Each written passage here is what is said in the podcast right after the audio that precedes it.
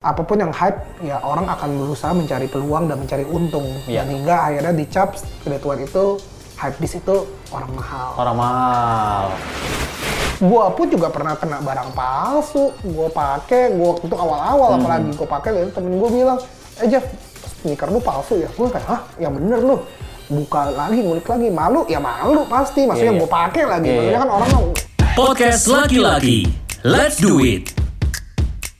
LA Lights.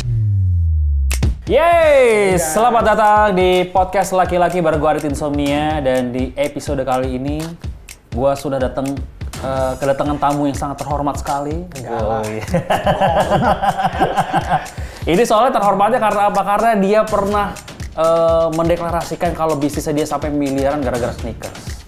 Itu adalah Jeffrey Joe atau J. Joe. Halo guys, halo guys, what's up, what's up, what's up? Apa kabar Joe? Baik dong. Eh, Sehat ya? sehat. Sehat. Sehat dong. Oke, ini langsung tadi kan lu pernah ngomong nih, kalau lu bisnis sneakers itu sampai miliaran, sampai 8 miliar kalau nggak salah. Oke. Kalau nggak salah 8 miliar itu bener, Jo. Ehm, sekarang udah nembus 10 loh. Wah, gua kira ada orang tuh, oh enggak, makin sombong, nggak apa-apa ya, harus ada sombong-sombong ya.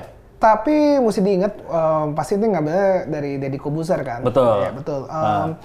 Itu adalah jumlah transaksi yang ada di em, platform marketplace yang aku bikin. Oke. Dan itu senilai itu, tapi kan kita ngambil 7% doang. 7 Oke. sampai 15%. betul. Dari 8 miliar itu. Betul. Itu total transaksinya berarti ya. Betul. Kita Gokil. bisa ngomongin omset, Hah? tapi kan baik lagi em, profit yang kita dapetin adalah Hmm. Gimana kita service fee-nya gitu. Oke, berarti itu cuma dari sneakers doang ya? Maksudnya kan lo punya event juga, punya media juga, itu nggak termasuk ya? Belum, itu cuma Kick Avenue doang. Jadi dari Kick Avenue itu Ah. kita jualan mainly 98% itu sneakers, sisanya itu, oh sorry, um, gua ralat 90% itu sneakers, Ah. sisanya itu dari lifestyle, Ah. dari luxury handbag, dan jam tangan juga. Lagi Wah, gokil. Sekarang udah 10 miliar. Itu 10 miliar di tahun 2020 ini berarti ya? Um, iya, jadi waktu sama Dedi itu kurang lebih bulan Februari Maret ya. Ah. Sekarang udah menembus di angka itu sih valuationnya. Jadi Oke. emang naik naik. Waktu itu aku juga cerangin ke um, Dedi juga, Hmm. di mana aku juga kaget gitu loh. Maksudnya um, waktu corona gini, Hmm. aku kira bakal turun gitu loh. Ternyata malah makin naik ya. Hmm. Mungkin ada salah satu faktor di mana emang orang nggak bisa belanja. Orang itu kan maksudnya punya kebiasaan untuk spend gitu loh. Iya. Waktu mereka juga ditahan em, waktu ke mall nggak bisa ya Hmm. mereka mesti spend di tempat lain gitu. Soalnya aku juga ngeliat orang-orang em, teman-teman sekitar juga hmm, hmm. mereka waktu lagi WFA bukannya makin hemat tapi Iya. makin belanja online. Betul. Jadi gue yakin semua Pokoknya setiap hari tuh ada kayak paket. semua platform udah pasti menurut aku lagi masa kemasannya. Jadi kayak mungkin bisa dibilang kayak Tokopedia, Iya, kayak iya. Blibli, kayak Shopee, semua itu lagi pasti lagi naik semua ini nih platform-platform iya, iya. termasuk platform gue juga Kick Avenue, ya, ya, Betul. ya, ya. Oke, berarti kalau eh, di masa pandemi kayak gini kan awalnya orang justru sempat khawatir. Pernah khawatir gitu nggak jauh ini bakal, aduh gimana ini? Gue Ah, nggak bisa pasti jualan dong. segala macem. Jadi di bisnis gua aja juga ada yang down, ada yang naik juga. Iya. Cuman em, baik lagi ya, itu gua selalu ngerasa mentalitas kita diuji juga waktu Betul. kita down. Jadi setiap ada masalah juga, bukan berarti kita juga, oh ya udah deh nyerah gitu aja. Iya. Tapi ya otak diputer dong. Hmm. Gimana kita bisa adaptasi, bisa cari peluang lain, di Hmm.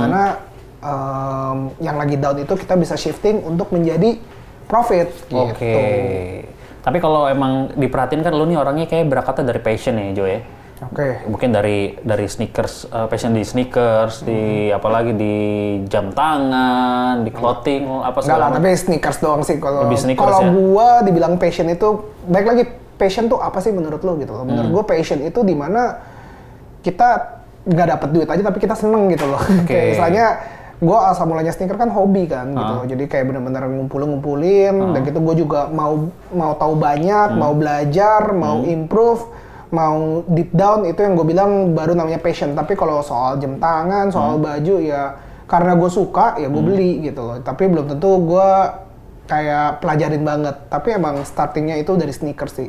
So, soalnya kayak gue kayak ngeliat lo tuh orang ngulik banget. Sampai kemarin uh, Brompton lo ikutan juga segala macem gitu ya Peluang. kan? Peluang. lo bisa ngeliat peluang soalnya. passionnya gue itu peluang Cari peluang ya. Ya iya iya. Tapi kalau di kita balik lagi ke sebelum lo sesukses sekarang gitu kan. Mungkin orang kenal lo dari sneakers segala macam. Jangan bilang sukses masih jauh. Sukses dibanding saya mah, ya kan? Jadi bisa aja kamu. Ini dulu sebenarnya ke- kesibukan lo ngapain Jo? Jadi gue Hmm. tahu sneakers itu bisa dibilang di tahun 2010-2011 di Hmm. mana gue sekolah di Amerika Em, dari Seattle ke New York Hmm. ke Washington DC ya ya maksudnya gue ngeliat-ngeliat orang-orang kalau di situ udah pakai sneakers ya udah wajar aja gitu loh. Maksudnya Oke. sebelum gue di situ waktu gue di Jakarta gue ngeliat orang pakainya boots, pakainya Oke. pantufel, Ya. formal, Formal. gitu. Udah gitu waktu gua di Amerika ya udah gua ngeliat orang gila mereka pakainya jogger, Ya. sweater, hoodie karena nyaman aja gitu loh Ya. dan mereka di situ bukan buat gaya emang itu bajunya mereka Setiap hari gitu ya? Setiap hari gitu Daily style mereka Daily gitu ya? style gitu karena mereka nyaman aja mereka nge-gym Oke. Hmm. pakai hoodie mereka juga ke mana-mana pakai sneakers Oke.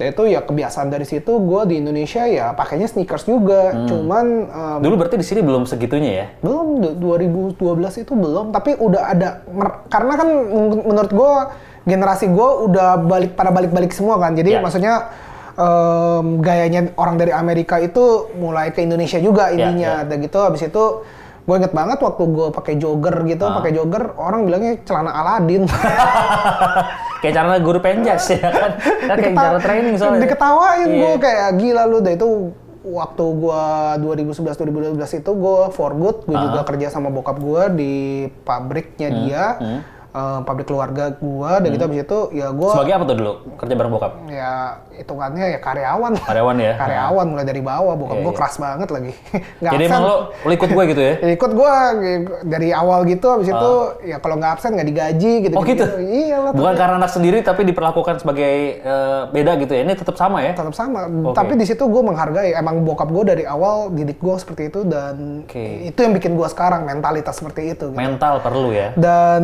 waktu bokap gue ngedidik gue, ya gue ada sering-sering bandelnya lah. Sebenarnya bukan dihitung bandel, ya. di mana gue itu kerja, gue pakai sneakers, gue ya. kerja, gue pakai jogger, Hah? gue pakai hoodie, wah dikata-katain banget. Lu mesti mulai kap, mulai abis gue diomongin tuh gue disuruh kayak pakai kemeja, pakai Oh, pantufel, pakai itu. Akhirnya, oh ya udah deh sneaker sneaker gue kan yang udah gue beli tuh, gue ya akhirnya cuma jadi koleksi doang Iya. kan. Ya kalau gue, ya gue kerja senin sampai jumat gitu, sabtu minggu ya gue baru pakai sneaker gue Hmm. Iya. gitu. Tapi kelama kelamaan gue bisa ngeliat nih peluang di mana sneakers itu bakal menjadi besar, Hmm. terutama setelah Kanye West itu dengan Yeezy-nya dia. Betul. Dulu kan gue inget bikin, banget. bikin, bikin meledak gitu ya? bikin meledak hype ya? karena em, untuk generasi barunya ya sebenarnya Ya. sneaker udah meledak lama tapi gara-gara Instagram, gara-gara Kanye juga, Hmm. gara-gara Yeezy itu di mana gue masih inget banget Yeezy pertama keluar di Good Step Hmm. dan itu orang kayak biasa aja gitu Hmm. yang beli cuman orang-orang yang pastinya dari luar negeri Oh. yang ngejar. Oh iya iya iya. Tapi habis itu di Amerika itu ternyata kita karena ada sosmed ini, apalagi Hmm. Instagram yang di mana ya di Amerika dijual berapa, orang Indonesia juga tahu harga gitu Hmm. Ya. loh. Maksudnya sekarang social media that's how fast is it. Ya. Jadi orang Amerika tahu harganya berapa, kejar-kejaran di Indonesia juga, eh gue bisa jual segini loh. Hmm. Dan itu yang menjadi alat ukur tren di mana streetwear itu dibilang kayak wah orang kaya doang. Sebenarnya enggak, streetwear itu banyak banget kan. Tapi kan Hmm. maksudnya apa pun yang hype ya orang akan berusaha mencari peluang dan mencari untung Iya. dan hingga akhirnya dicap streetwear itu hype bis itu orang mahal. Orang mahal. Karena Padahal nggak segitunya ya, nggak nggak ya nggak nggak kayak gitu juga ya. Ya karena orang yang karena nggak segitunya menurut gue karena masih banyak barang alternatif-alternatif lain, Ya. cuman kebanyakan orang cuma ngejarnya yang lagi hype. Tentu kalau lagi hype pasti mahal. Ya. Tapi akhirnya pas lu memutuskan gue akhirnya cabut dari bisnisnya bokap itu itu gimana akhirnya? Turning point-nya gimana tuh? Aduh, em, ya di mana gue em, galau ya, di mana posisinya itu gue istilahnya gue kerja, gue seneng gaji juga Ah. enak Ah. sama bokap, ya maksudnya udah aman lah, udah kayak udah pokoknya kayak robot aja gitu. Tapi di satu sisi di mana gue ngerasa kayak gue nggak kembang jadi manusia gitu loh. Maksudnya Bukan lu tuh ya? Gue ngerasa gue cek kayak tiap hari gue ke mana-mana, Ah. anaknya Palolo ya, anaknya siapa ya gitu. Oh. Dan itu yang bikin gue, ya gue bakal akan menjadi bayang-bayangannya kayak keluarga gue dan Iya, iya, iya, iya. itu aja gitu Iya, loh. iya. Dan waktu gue bisa jadi kayak sekarang, Ah. thank you so much. Yang di mana puji Tuhan, alhamdulillah di mana gue bisa loh sekarang orang kenal gue bukan keluarga gue tapi Ya. karena seorang Jeju itu karena prestasi gue di mana-mana. Itu sih yang gue kayak hasil selama ini tuh itu yang gue banggain banget. Iya iya iya iya. Ya. Prestasi lo mungkin salah satunya adalah dengan eh, berhubungan sama sneakers ya. Yes. Kalau tadi lo bilang sneakers itu bisa bisa maksudnya bisa menghasilkan, bisa jadi investasi berarti Jo ya. Em, banyak cerita karena ya baik lagi em, sneakers itu banyak banget Hmm. Ya. ada yang bisa diinvestasiin ada yang bisa dipakai untuk gaya Ya. ada yang bisa dipakai buat koleksi juga kolektor Hmm. ya sama lah I think semua barang kalau lu bilang selama ada demandnya ya maksudnya kita ngeliat demandnya apa tuh Hmm. Ya. kayak sekarang kita ngeliat mobil klasik ada ada marketnya udah pasti ada tapi apakah lima tahun lalu ada mungkin belum se- segila sekarang apalagi sekarang Mas Raffi Ahmad Ya. juga main, Ya. Mas Taulani juga main, Ya. Mas Gading juga main. Ah. Jadi it's gonna be always shifting di mana itu demand akan selalu ada tiap barang, cuman kapan itu peluangnya yang tadi gue Nah. bicarain itu lu nemuin gitu. Itu cara ngebaca peluangnya ada ini nggak ada rebusnya nggak? Atau lo ngerasa ini kayak waktu yang tepat nih? Banyak cara sih, cuman Ah. kalau gue bilang sih social media adalah salah satu alat ukur tren sih. Jadi di mana em, si artis-artis ini, Ah. gue yakin juga mereka ngelihat sesuatu juga Ya. kan. Jadi gue gue bilang ada piramid gitu. Ya. Jadi ini yang niche-niche-nya, orang ini yang istilahnya uji-ujinya mungkin mereka nggak terkenal di sosial media nggak ada. Cuman orang-orang ini di follow sama artis-artis. Artis-artis itu ngikut dia mulai deh yang artis-artis ini nge-influence orang-orang yang lebih mes lagi. Jadi it's always be there gitu loh. Oke. jadi di mana em, dari gue sendiri gue ngelihatnya kayak em, tren ini bakal selalu berputar-putar Hmm. terus dan gimana kita ngelihat dari peluangnya itu sih. Jadi em, yang seperti gue pakai barang-barang vintage atau apa ini bukan vintage yang gue pakai Iya. ya tapi em, mungkin kayak sneakers sorry nih gue taruh nih Em, Sepatu yang lo pakai? ini gue pakai gue taruh aja jadi ya ini em, apa Nike Dunk Oke, lagi dah. mungkin kemarin-kemarin dua tahun yang lalu nggak nggak nggak nggak rame gitu Betul. maksudnya nggak ada yang mau Ah. karena orang pilihnya Jordan gitu Iya, iya. lima tahun lalu orang maunya Kanye sorry Iya. empat tahun yang lalu Kanye um, Yeezy Iya. Sekarang waktu jadi Nike Dunk ya gue kemarin udah beli beliin udah koleksi lama ini kalau gue jual udah jadi something yang bisa diinvestasi Ah. Berapa? Jualnya berapa nih? gue masih nggak tahu gue Ah. maksud tapi yang jelas gue beli 1,8 juta 1,8. Kalau dijual kira-kira bisa berapa, Jo? 45 easily 45 juta. enggak bukan 4 sampai 4,5 5 juta? 4 sampai 5 4 sampai 5 juta. Karena ini em, makin sekarang itu gue membeli barang yang gue suka. Gue nggak terinfluence dari orang lain ya karena ini emang gue suka ya. Dan lebih tepatnya gue bisa baca tren sih. Ya. Nike Dunk ini bisa dibilang eh, mulai naik gara-gara Travis Scott pakai terus. Oh, oke. Gitu. Nah, ini sebenarnya kalau lo jual sneakers tadi kan bisa bilang bisa dibilang jadi sesuatu yang bisa diinvestasikan kan? Betul. Kalau misalkan tadi Lu baca peluangnya, lu baca tren. Ah, terus misalkan gue beli sepatu, let's say tadi beli Nike Dunk 1,8 juta, terus itu bisa dijual, gue mau jual 10 juta, ternyata laku. Itu sebenarnya jual kar- karena emang nama lu Jejo yang menjual atau karena memang lu harus tahu eh, cara atau Enggak sih, kalau gue bilang kalau cara jualnya nih? nama nama mungkin apa ya? Nama itu yang menyebabkan lu ini aja sih. Mungkin orang kalau beli sama gue lebih terpercaya aja sih. Karena kan yang lebih takut kan orang beli barang ini barang siapa punya ya? Gitu loh. Kalau sama gue mungkin ya ya lu tahu gue di mana tinggal Iya, DM ya iya. maksudnya dan gue nggak mungkin ngejual barang palsu Hah? ya itu ruin my reputation dong jadi ya Iya. sebisa mungkin dan gue emang juga jarang jual barang gue sih emang Oke. gue emang suka suka itu however harga itu tuh udah ada marketnya Iya. gitu loh mau kita ngelihat Ah, coba lu buka StockX deh website aja dulu Oke, nggak apa-apa kita buka bareng deh oke. Apa tadi? ini kalian juga buka juga ya Oke. coba kalian buka StockX nah gue punya stockx.com Oke. XS satu kan bukan tiga ya? Apa? XS satu ya, bukan tiga ya XS. itu mainan laki-laki yang lain iya, beda lagi. lu udah ngeliat ini Oh, belum nih, belum. Buka, oke. Udah, buka. Ya. Nah, anggap lu buka yang paling gampang aja deh. Jordan 1 Retro High Dark Mocha. Oke. Nah, pencet tuh. Ah, Udah kebuka tuh. oke udah. Nah, itu udah harga-harganya 280. Itu itu udah barang di resell. Ini udah dia bikin kayak sahamnya.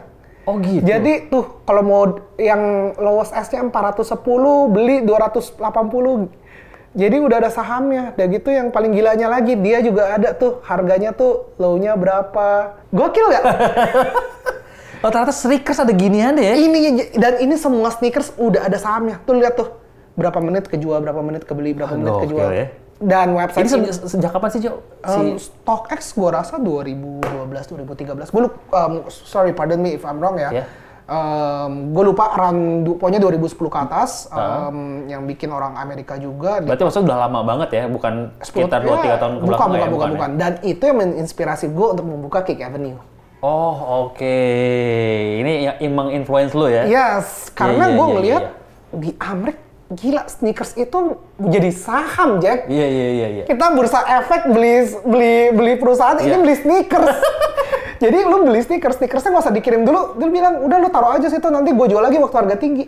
Iya, iya, iya, iya. iya. Jadi of course apa pun yang gue bicarakan Hmm. bukan gara-gara Jejo-nya tapi emang udah ada marketnya sendiri. Oke, tapi untuk untuk eh, berada di eh, seorang Jaijo Hmm. yang Instagramnya udah centang biru dan dikenal sebagai eh, apa ya orang yang mungkin paham sneakers segala macam, itu prosesnya seperti apa Jo? Kan lo juga harus ngulik, lo eh, Oke. misalkan Jo gue mau beli sepatu Nike ini nih, Nike Dunk, asli nggak? Pasti kan lo harus tahu dong. Yes. Untuk apa namanya? Oh ini asli nih enggak segala macam. Itu proses nguliknya berapa lama tuh?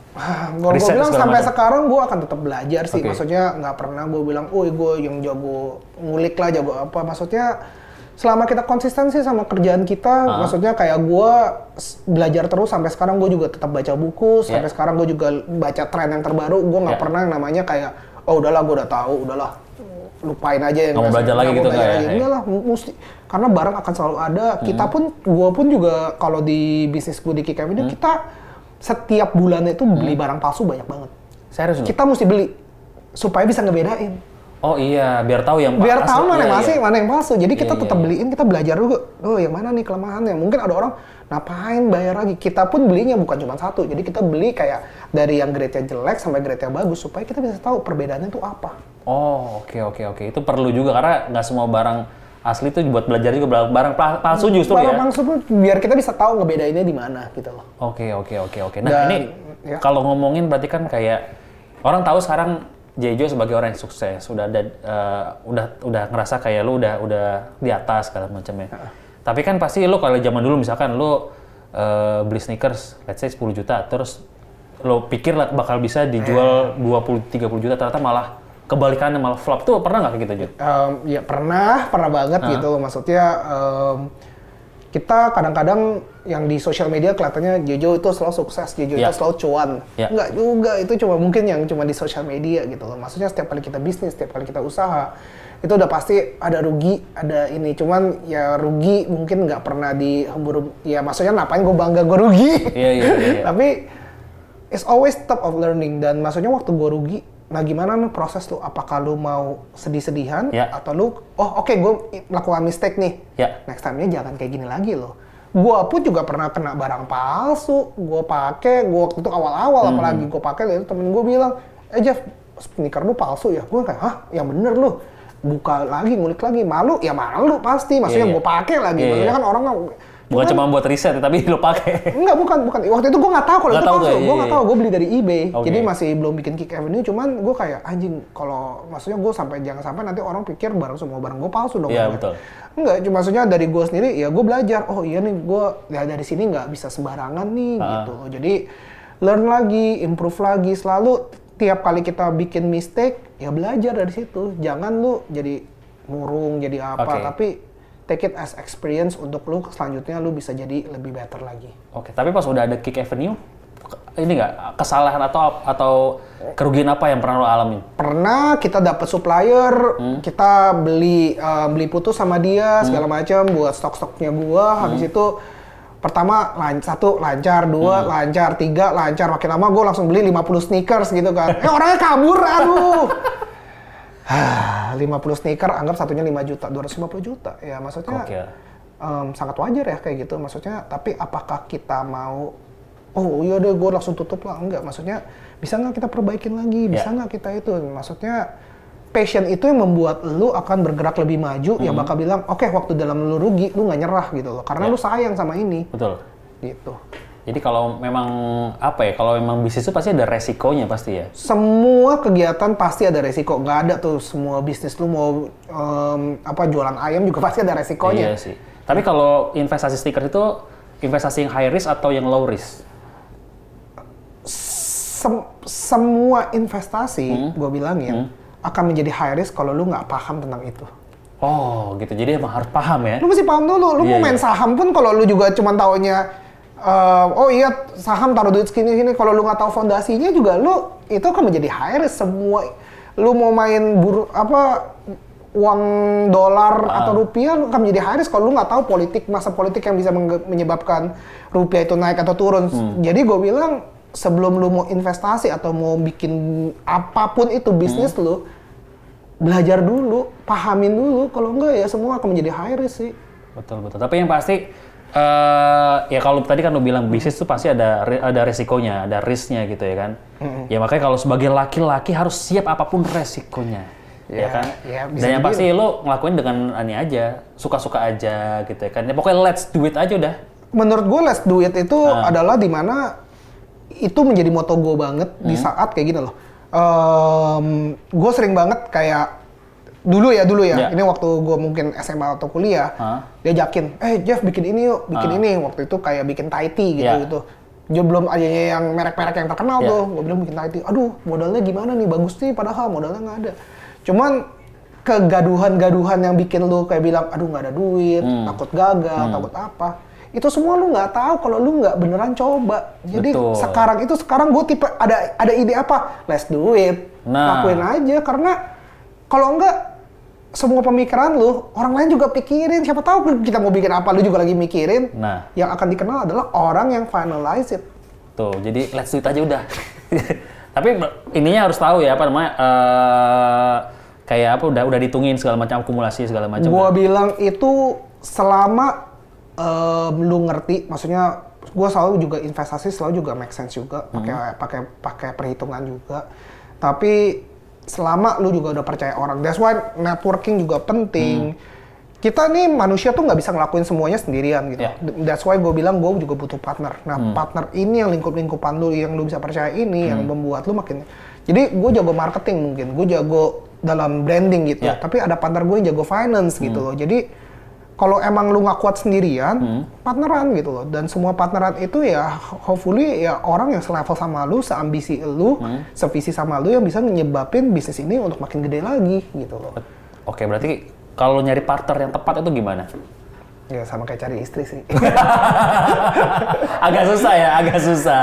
partner yang tepat itu susah menurut gua. Ya. Em, gua jarang banget bisnis sama temen. Em, sama USS aja, Said Muhammad aja bisa dibilang bukan temen gua gitu loh. gua maksudnya juga daily juga gua Iya, iya. nggak temenan juga karena supaya Bener-bener di bisnis aja ya. bener-bener supaya gua rasional untuk ngambil keputusan. Ya. Ngambil keputusan bukan gara-gara eh lu temen gua. Enggak, Ya. emang kita pikirin solely buat kepentingan perusahaan. Betul. Di Kick Avenue gue masih ada teman, tapi um, in the end sebisa mungkin pemikiran lu itu mesti dibagi. Kalau bisa lu bikin keputusan itu bukan gara-gara oh buat nyenengin teman lu atau nyenengin teman gua, Hmm. Ya. tapi bener-bener emang bisnis itu penting ke mana gitu loh. Gue pernah kok ada teman gue kerja ya, tapi Ya. kerja ya Hmm. teman-teman gitu. Tapi waktu dia kerja, dia nggak perform. Gue cut, gue harus cut gitu. Karena gue mesti mendingin perusahaan gue, bukan mendingin perasaan teman gue. Kalau dia abis itu ujungnya nggak mau jadi teman gue, silakan gitu loh. Tapi selama gue kerja sama gue, gue mesti profesional di mana gue mendingin lu bukan lebih di atas perusahaan gue. Waktu lu kerja, lu karyawan gue. Ya, karena ini hubungannya juga sama cuan sama duit. Betul sekali. Duit itu nggak ada temennya. Orang ribut gara-gara duit, temen, orang tua sama anak kadang-kadang bisa juga. Jadi emang harus profesional ya. gue bilang ya itu sih mentality yang di mana kita harus tahu uh, positionnya kita juga sih. Gitu. Oke. Nah, kalau gue pernah baca kutipan juga di eh, sebuah media katanya lo bilang sometimes lebih baik lo pakai baju yang bikin lo kelihatan keren daripada kelihatan kaya. Itu gimana mas? Waduh, oke. Em, menurut gua ha- em, orang-orang skena yang dibilang habis itu kan maksudnya banyak banget sih gue suka sebel deh. Wih Jejo lu habis banget sih. Gue kayak aduh apaan sih? itu kayak ini kayak kayak statement katro-nya sebuah komunitas gitu ya. Pasti ada aja tuh yang poster-posternya gitu. ya. Enggak, maksudnya eh kita mesti ngebedain streetwear ini emang bener streetwear itu ada kenapa orang bikin streetwear karena Ah. orang itu pengen nyaman pakai kaos doang dan em, zaman dulu emang buat skater Hmm. buat orang yang nggak mau kelihatan ya maksudnya orang yang mau kan kebanyakan kan street culture streetwear ini dari jalanan Ya. skater Ya. eh, basketball gitu-gitu gitu di mana ya maksudnya mereka nyaman dengan berpakaian mereka sehari-hari mereka nggak usah pakai yang coatnya yang mahal banget yang luxury street luxury banget gitu Ya. jadi eh, waktu orang bilang kayak, wah gue beli, gue pakai baju Supreme biar kelihatannya orang tahu harganya Hmm. mahal, udah gitu biar kelihatan kaya. Itu menurut gue jadi kayak, iya gue pakai bape karena mahal gitu. Iya. Itu udah menjadi salah karena esensinya itu orang pakai kaos kayak gini, maksudnya orang mau itu karena pengen pertama nyaman, kedua ya emang itu gayanya dia gitu Hmm. loh. Jadi mas istilahnya kalau lu emang mau kelihatan kaya, lu udah salah banget. Kalau itu mendingan lu beli mobil mahal aja, Ferrari, Lambo. Tapi kan semua barang yang keren pasti ah, mahal-mahal ya, Jo. enggak juga. Nggak juga ya? Enggak. Taste yang nggak, taste itu nggak bisa dibeli, cuy. Itu justru ya, taste itu ya. Taste itu nggak juga. Gua setuju, taste. Salah ba- gua jangan jangan ini loh, jangan apa, jangan nganggep dulunya itu gua nggak punya taste. Dulunya itu waktu itu gua pakai Supreme semua, gua pakai Ah. itu. Apakah salah? Salah juga. Maksudnya teman gue bilangin, eh Jeff, baju lu kurang gitu bagus. Lu kayak pakai merek-merek semua. Dan gue belajar, gue maksudnya bukan, eh lu katain gue ya, enggak, enggak bisa gitu. Tapi. Oke. kita belajar, Introspeksi justru ya? introspeksi dong. Maksudnya men- mentalitas yang dipakai buat em, lu mau gaya kayak gimana sih Jeff? Apakah lu mau kelihatan brand-brandnya semua atau Ah. segala macam? Makin lama ya bener makin padi berisi makin merunduk. Jadi Ya. sekarang gue juga beli barang yang gue suka aja dan menurut gue kelihatan bagus tanpa seiming-iming itu mus keren, itu mesti Hmm. mahal gitu loh. Berarti intinya kalau untuk keren itu nggak mesti tampil, eh, nggak mesti beli barang yang mahal ya?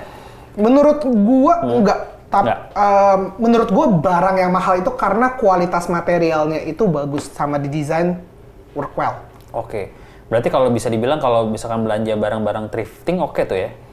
Selama itu ada something yang istilahnya itu udah barang hobi sih. Hmm.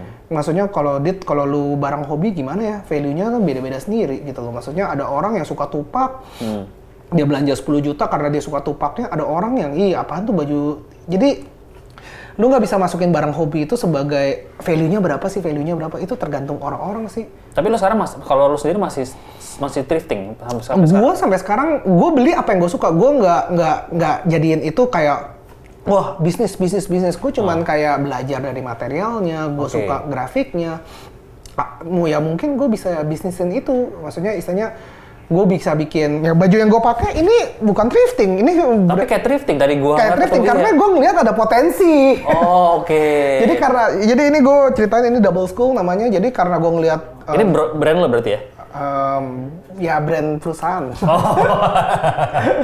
Oke. Ini gimana cara ceritanya lo bikin brand ini? Karena Kayak seperti menurut brand- gua, ada, gitu. gua ngerasa ada pra- ada problem di mana em, orang thrifting itu ada dua sih. Pertama, thrifting semakin mahal gitu. Ya. Orang banyak yang komplain, mungkin yang kayak lu bilang, Ya. gua mau thrifting, mau cari barang kayak kaos-kaos itu jadi mahal, nggak duit." Emang bener itu kayak gua mungkin bisa cerita kali ya. Coba tuh lo kayak tadi bawa barang-barang Iya, gua, sesuatu tuh. Gua bawa ini. Ini gua beli di Ini mau kita lelang ya? Oh enggak, enggak.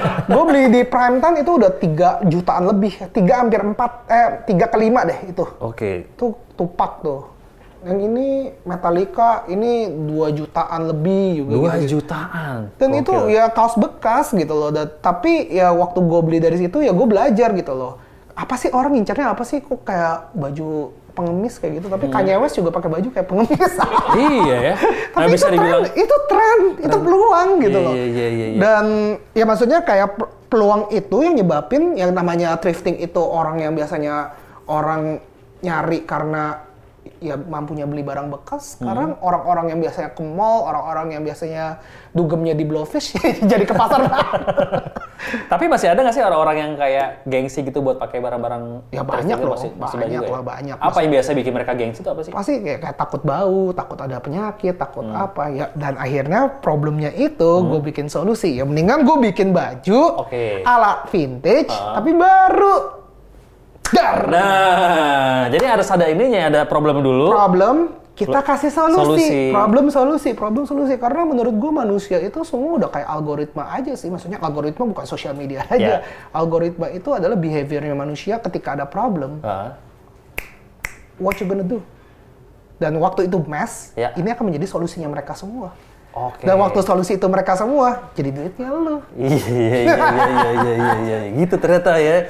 Nah ini mulai apa ya? Gue gue mikirnya lu mulai kapan aware soal ini eh, problem di thrifting ini kayaknya perlu gue cari solusinya. Atau setiap ada permasalahan Setiap di ada permasalahan, gue akan mencari solusi sih. Gitu ya? Setiap kali gue memulai bisnis, pasti ditanya, bukan, oh gue hobi dulu ya, tapi ini ada permasalahan apa Hah? dan di mana gue mesti mencari solusinya atau mencari profitnya. Kayak ngerjain skripsi nih, ada ada masalah, terus ada ada solusinya gitu. Dan nggak salah karena maksudnya em, semua hal yang kita lakukan itu kalau kata orang, wah selesaikan dengan ilmiah, dengan cari informasi, data, research itu bener banget dan itu gue terapin di hidup gue sih. Iya iya iya. Permasalahannya di mana, em, solusinya gimana, Iya. data-datanya udah valid belum, test market udah belum, habis itu eksekusi. Oke, sejauh ini sebenarnya kalau di komunitas eh, sneaker atau thrifting itu permasalahan kayak gimana sih Jo? Permasalahan-permasalahannya ada di komunitas? barang palsu lah, ya kan barang palsu, aduh udah nggak dipungkiri orang Indonesia masih mostly juga apalagi level bawahnya Ya. juga itu pasti beli barang palsu. Ya. Tapi thanks God, local pride itu naik. Jadi Oke. orang kebanggaan daripada gue beli barang palsu, mendingan gue beli barang lokal Lokal dan asli. dan asli. Iya. Dan walaupun barang lokal tersebut masih nyontek. Iya, benar. yang bentuknya itu itu, tapi at least kesadarannya mereka udah berubah Oke.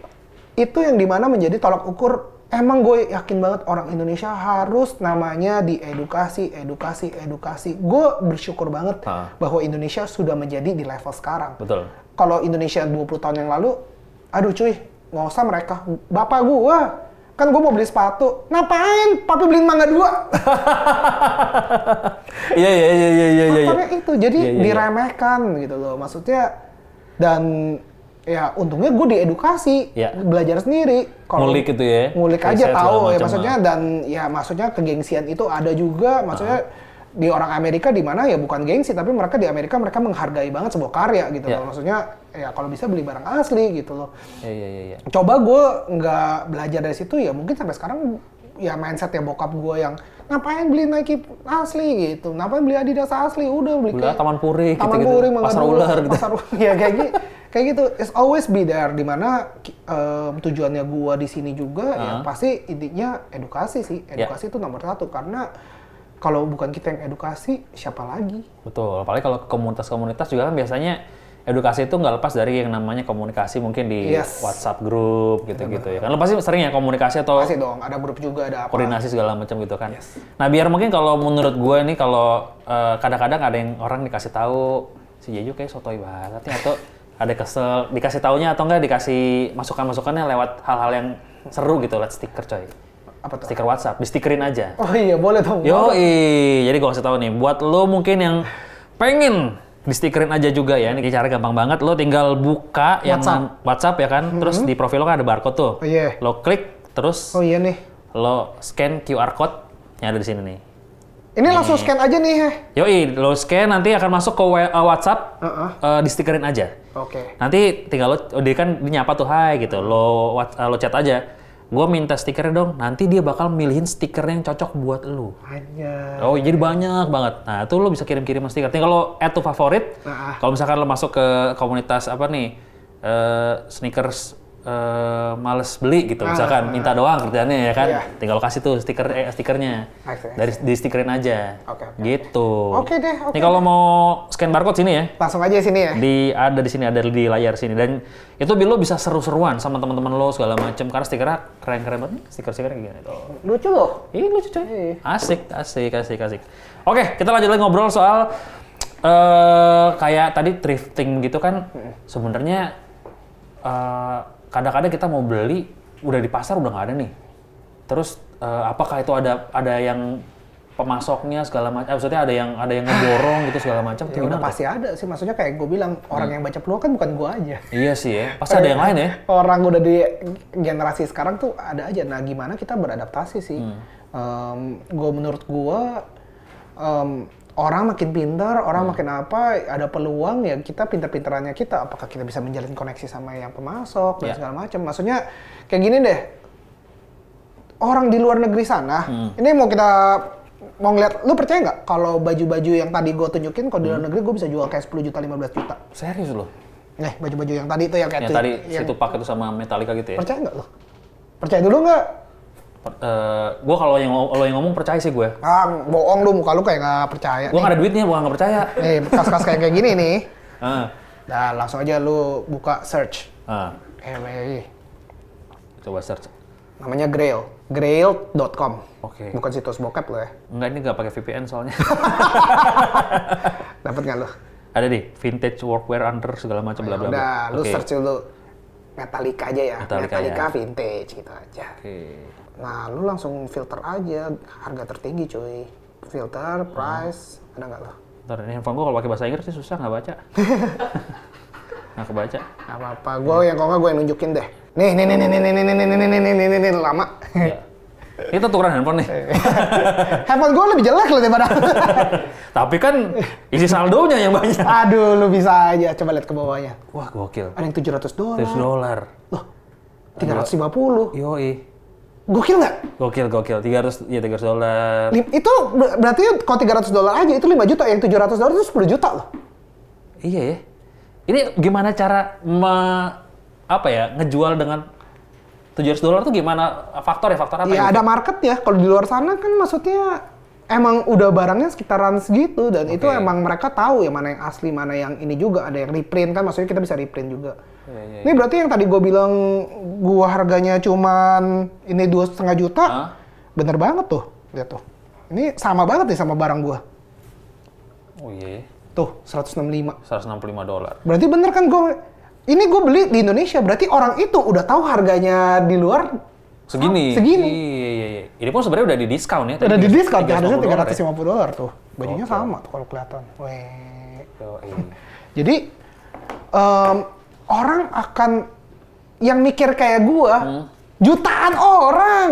iya sih ya. Loh bener dong, kalau mereka ngelihat sekarang kayak gini, seller-seller Hmm. emang nggak punya internet. Iya punya juga. Iya.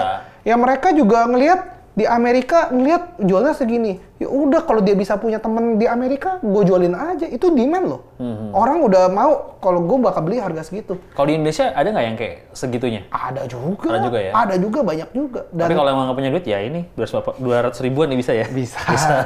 ya maksudnya ya kalau banyak orang yang ngoceh-ngoceh, Oke. jangan salahin guanya. Tapi salahin ini trennya kayak gini. Iya, iya, iya. iya. Dan either lu mesti cari lebih hard, Hah?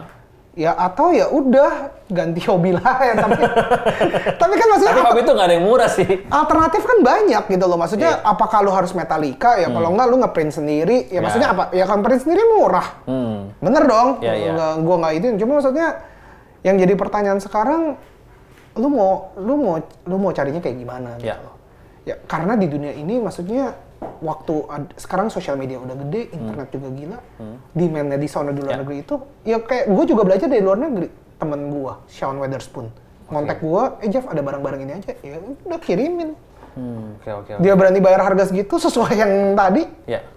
Berarti emang kita harus ngulik-ngulik tren itu jadi luar negeri juga berarti ya Ya, karena ya maksudnya apalagi kalau sneaker sama streetwear ini asal dari Amerika ya udah berarti Hmm. biasanya yang di situ naik akan terbawa juga ke Indonesia. Gitu. Itu biasanya berapa rentang berapa bulan trennya? Sosial media mah sebulan dua bulan juga oh, udah ngikutin ya Cepat ini. berarti ya.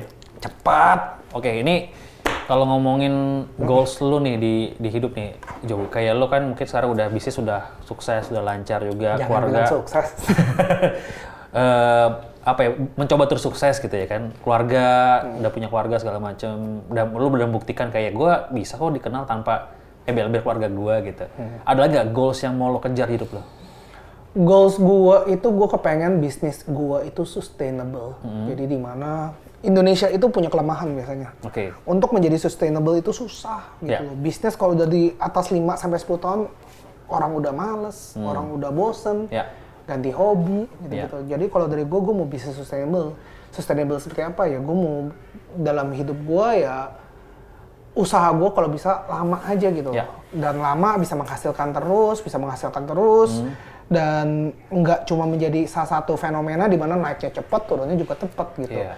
Dan Itu yang susah soalnya itu ya? menurut gua gue punya target sekarang adalah membuat fondasi jadi mungkin lima tahun lagi gue mungkin udah di belakang layar aja biarkan anak-anak gua yang kerja di USA sekarang yang menjadi penerusnya gua betul. Dan gue nggak main about that gitu loh. Gue nggak gila oh gue mesti selalu tampil nih atau kayak gimana. Biarin aja. Karena gue percaya kok regeneration tuh penting banget. Betul.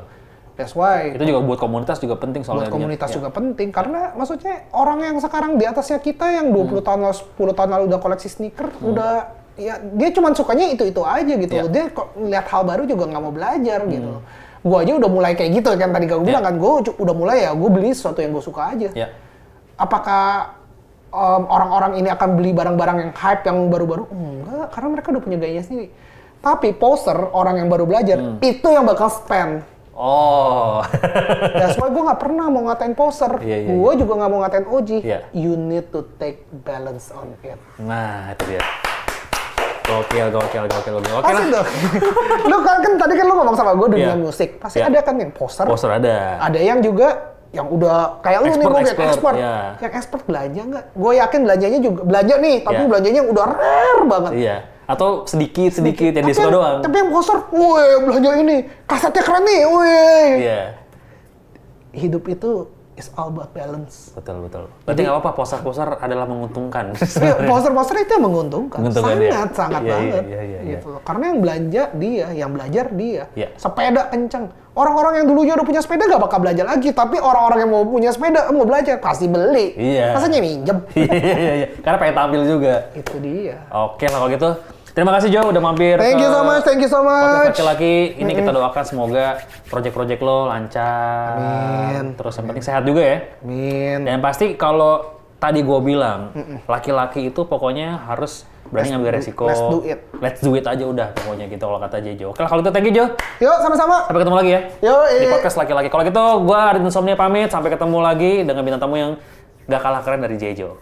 Bye! Bye guys.